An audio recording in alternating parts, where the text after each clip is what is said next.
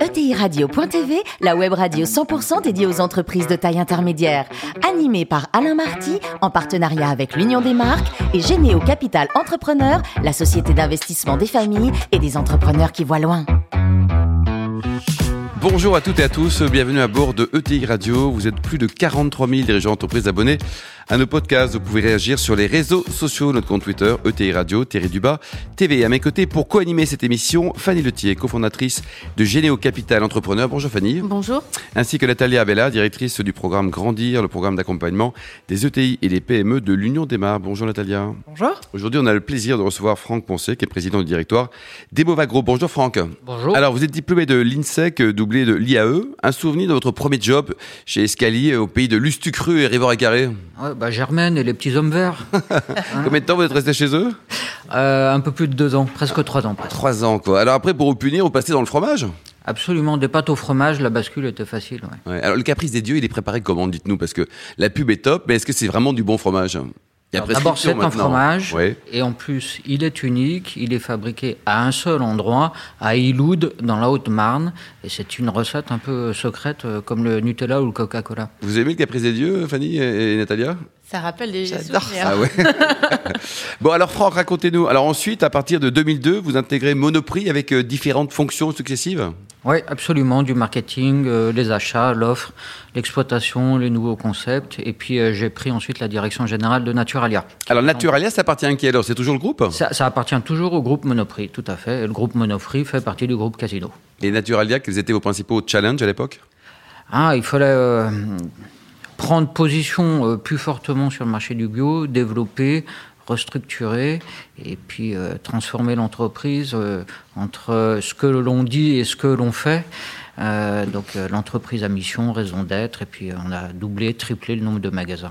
voilà. Et le marché de bio, vous le voyez toujours exponentiel ou ça va se tasser à un moment donné? Il a explosé pour de bonnes raisons. Il y a un petit ralentissement à court terme. Euh, de ce que me racontent mes anciens euh, Oui. camarades, mais ça représente euh, presque 10% du, du marché alimentaire maintenant. Donc euh, ça a presque doublé, voire triplé en 10-15 ans. Mhm. Voilà, donc euh, s'il y a un palier à, à- à C'est passer... autour de 10% encore. Voilà. Ensuite, depuis 2020, donc euh, Emova Group. Alors, vous êtes dans les fleurs vous avez des super marques en plus, hein? Oui, Monceau-Fleur, Au nom de la rose, euh, Happy, Cœur de fleurs, Blooms. Voilà. Et Mova Group est le leader euh, des, des fleurs et plantes d'intérieur.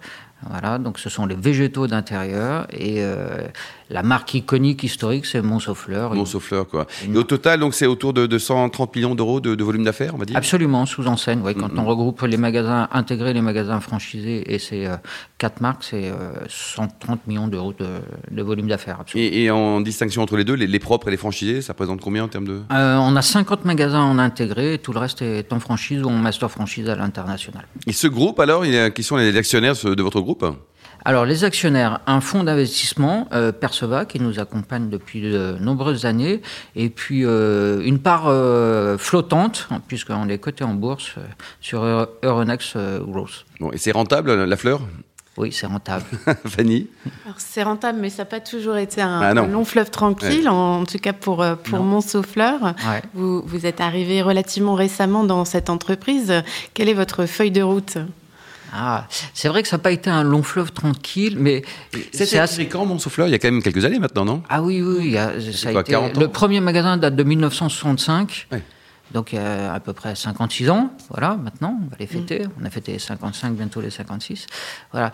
Mais c'est euh, c'est assez typique d'un parcours qui est parfois un peu euh, chaotique. Euh, Il y a un entrepreneur, un visionnaire, un commerçant qui ouvre sa première boutique, puis il en ouvre euh, un peu plus, puis il s'associe euh, heureusement ou malheureusement avec euh, les bons partenaires, et puis le groupe grandit, et puis, euh, et puis on rachète un concurrent, et on peut avoir une crise de croissance, et puis on néglige la partie euh, terriblement opérationnelle, mais les systèmes d'information ou euh, la logistique, et puis on sous-estime les chocs de culture entre deux marques et deux entreprises. Donc parfois c'est un peu compliqué, il y a des hauts, euh, il y a des bas, et, euh, et puis euh, finalement aujourd'hui euh, tout va bien parce que nous sommes leaders, euh, on a quatre marques, euh, on a un actionnaire qui est stable, il y, a une, il y a une vision très long terme et on doit restructurer le, le marché et la filière en tant que leader. On doit avoir un impact sur notre marché. Donc, mais c'est vrai que c'est pas toujours, euh, c'est pas toujours évident, c'est pas toujours facile, mais c'est la vie des ETI et des entrepreneurs. Ça. Mm, mm. Fanny? Et donc euh, les directions de, de la croissance aujourd'hui? Alors c'est le développement et le maillage euh, du territoire français. Donc euh, Il reste de la place encore? Oui, largement, largement. Le, le, le marché euh, des végétaux d'intérieur, euh, les fleuristes sont leaders, bien évidemment, Oui. mais euh, il y a 13, 14 000 fleuristes, donc c'est un marché très Indépendant organisé. Euh, Oui, en, en, en, en Au tout, total, en total, et seulement 3% sous enseigne. Hmm. Voilà. Donc il y a du potentiel de développement en nombre de points de vente, en consolidation du marché. En tant que leader, forcément, euh, on est bien placé pour euh, y participer. Donc des ouvertures de magasins, des ralliements, euh, des créations, nos franchisés qui, euh, qui veulent se, se développer. Donc ça, c'est le premier axe. Le deuxième axe, bien évidemment, euh, c'est- un peu à la mode. Je ne sais plus quel terme il faut employer entre omnicanalité, digitalisation, transformation. Bon, en fait, c'est c'est- c'est- c'est le figital. hein. Il Oui. n'y a plus de frontières. euh, et le client, de toute façon, le parcours doit être sans couture. Donc, euh, donc euh, ça, c'est le deuxième enjeu. Le troisième enjeu, bien évidemment, c'est tout ce qui est RSE ou ESG, peu importe le, le terme. Et donc euh, là, encore une fois, sur- en tant que leader, on a une responsabilité. Et puis, c'est la formation. La formation, euh, chez Emova, on, on est le premier CFA euh, d'entreprise euh, à, à préparer à, à l'apprentissage au CAP du, du métier de fleuriste. C'est un élément très important puisqu'il va falloir transmettre ce savoir. Absolument, oui. Et c'est euh, assurer l'avenir, participer au développement, notamment de nos points de vente et des, et des franchisés. Mais comme beaucoup de, métiers, euh, quels qu'ils soient, quel que soit le niveau, mais quand on fait du commerce, qu'on est commerçant et artisan, on doit transmettre ce savoir, on doit assurer la pérennité euh, du métier, donc on doit former. Voilà. Fanny Vous évoquez euh, le défi de, de la logistique hein, euh, et de, et de la, la distribution euh, multicanale. Aujourd'hui, euh, sur ces quatre enseignes, est-ce que vous avez adapté en fait les, les, les- les- les parcours clients et les circuits de distribution en fonction de l'identité de chaque enseigne? Ouais, euh, on, on est très partisan de la segmentation, différenciation et des positionnements très affirmés de, des, de- des marques. Euh, Montsouffleur n'a pas la même offre qu'au nom de la rose. Là où ça devient euh, effectivement du travail de détail, c'est comment on livre chaque magasin, Voilà. à quelle fréquence, avec quel volume, euh, en optimisant bien évidemment les coûts logistiques. Donc euh, on peut euh, massifier euh, euh, les tournées, mais c'est- un énorme enjeu et ça va ju- jusqu'au bout de, de- de la chaîne logistique parce qu'effectivement un client peut commander sur le site montsouffleur.com, ça peut être préparé par euh, un magasin, un magasin intégré ou un magasin franchisé ou notre bouquetterie.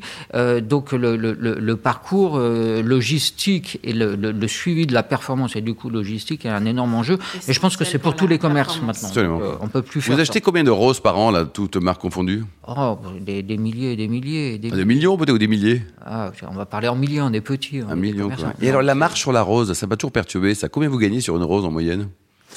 Faut que je vous détaille le, le- le- la hausse. Là, je voulais voir par rapport au prix de l'essence, si, euh, ou par rapport au litre d'eau. Alors, quand euh, moi je vous la vends, euh, on, on va parler allez, euh, en- un peu en, en pourcentage. Euh, 50% c'est la rose, 25% c'est la main-d'œuvre, et le reste c'est euh, la logistique. Et le, voilà. D'accord. Natalia Vous aimez les roses? Oui, c'est pas mes fleurs préférées, mais j'aime Ah bien bon les roses. Alors, quelle est la fleur préférée de Natalia? Et ben, j'aime beaucoup les hortensias en Bon, bonne bah, bien. Prenez des notes, Franck. Vous voulez faire un cadeau un jour à Natalia C'est. Noté. Euh, je voulais revenir deux secondes. Vous avez, vous avez évoqué donc le choc des cultures euh, que vous avez pu traverser par moments avec ces entreprises qui sont différentes. Vous avez parlé du fait que vous vouliez justement des marques qui étaient très avec chacune son territoire. Néanmoins, elles sont toutes au sein d'un même groupe. Ouais. Comment est-ce qu'on les fait cohabiter? Ah, alors, moi, de- de- de- j'ai toujours eu à gérer des portefeuilles de marques euh, pour euh, à la fois euh, prendre des positions sur des marchés et, ou, ou- ou entourer la concurrence. J'ai travaillé sur Lusucru et Toro J'ai travaillé sur Caprice des Dieux et Suprême des Ducs. J'ai travaillé sur Monoprix et Naturalia. Donc déjà, pour moi, je, je suis à l'aise avec Vous avez l'habitude, quoi. Voilà, cette problématique. Tout part de finalement, c'est quoi, le, quoi la cible, c'est quoi l'offre, c'est quoi le prix? Enfin, on revient un peu au, au basique du, du, marketing, mais, mais parfois ça, ça, fait du bien euh, de le rappeler aux équipes que voilà, il y a, y a, quelques fondamentaux. Et, et après, c'est souvent, euh, et c'est pas qu'une question d'identité ou de logo ou de communication, surtout pas. Là, on se tromperait. Euh, voilà, c'est pas parce qu'il y a un magasin bleu qu'il est différent du magasin vert. Mmh. Voilà, euh, ça, ça passe énormément, en tout cas dans notre métier de fleuriste, par l'offre. Euh, par la, la, proposition que l'on fait finalement aux, clients et avant tout l'offre et donc le mix, le mix offre et le mix, euh, le mix marchandise. Voilà. Donc vous ne trouvez pas les, les mêmes roses Au nom de la rose que chez euh, Monceau, mais pourtant on a un acheteur qui est spécialisé de la rose. La cohérence. Voilà. Natalia euh, je voulais revenir aussi sur, le, le, sur votre engagement en matière de RSE parce qu'on en parle beaucoup à ce micro toujours. Ouais. Et c'est vrai que c'est compliqué pour certaines entreprises encore de se lancer sur le sujet. Vous, vous avez pris un certain nombre d'initiatives, même si, sur, vous l'avez dit, on vous attend assez logiquement sur ce sujet-là. Mais au fond, comment est-ce qu'on prend à bras le corps ce sujet-là et quels sont les bénéfices qu'on peut en tirer? Alors déjà, moi personnellement, euh, avec euh, l'implication de l'aventure Naturalia, j'ai une très très forte sensibilité sur euh, le sujet. C'est, euh, les sujets RSE, c'est un peu comme les sujets de la digitalisation dans les, les ETI, c'est pas toujours euh, évident. Naturel. Alors, ça peut être naturel, mais c'est pas toujours évident à organiser en fait. Il peut y avoir un foisonnement de bonnes idées.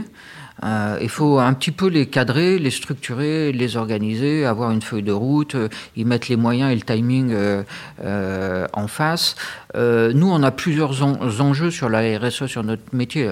La, logistique, la traçabilité, l'origine, bien évidemment, accompagner la filière française, travailler l'empreinte carbone. Mais quand on parle de RSE, on, spontanément, on va vers ces sujets-là et parfois on oublie un peu les sujets également sociaux. Donc il ne faut pas négliger euh, euh, tous les paramètres que, que, que suppose euh, la RSE. C'est pas que l'environnement, c'est pas que l'écologie, c'est aussi le social.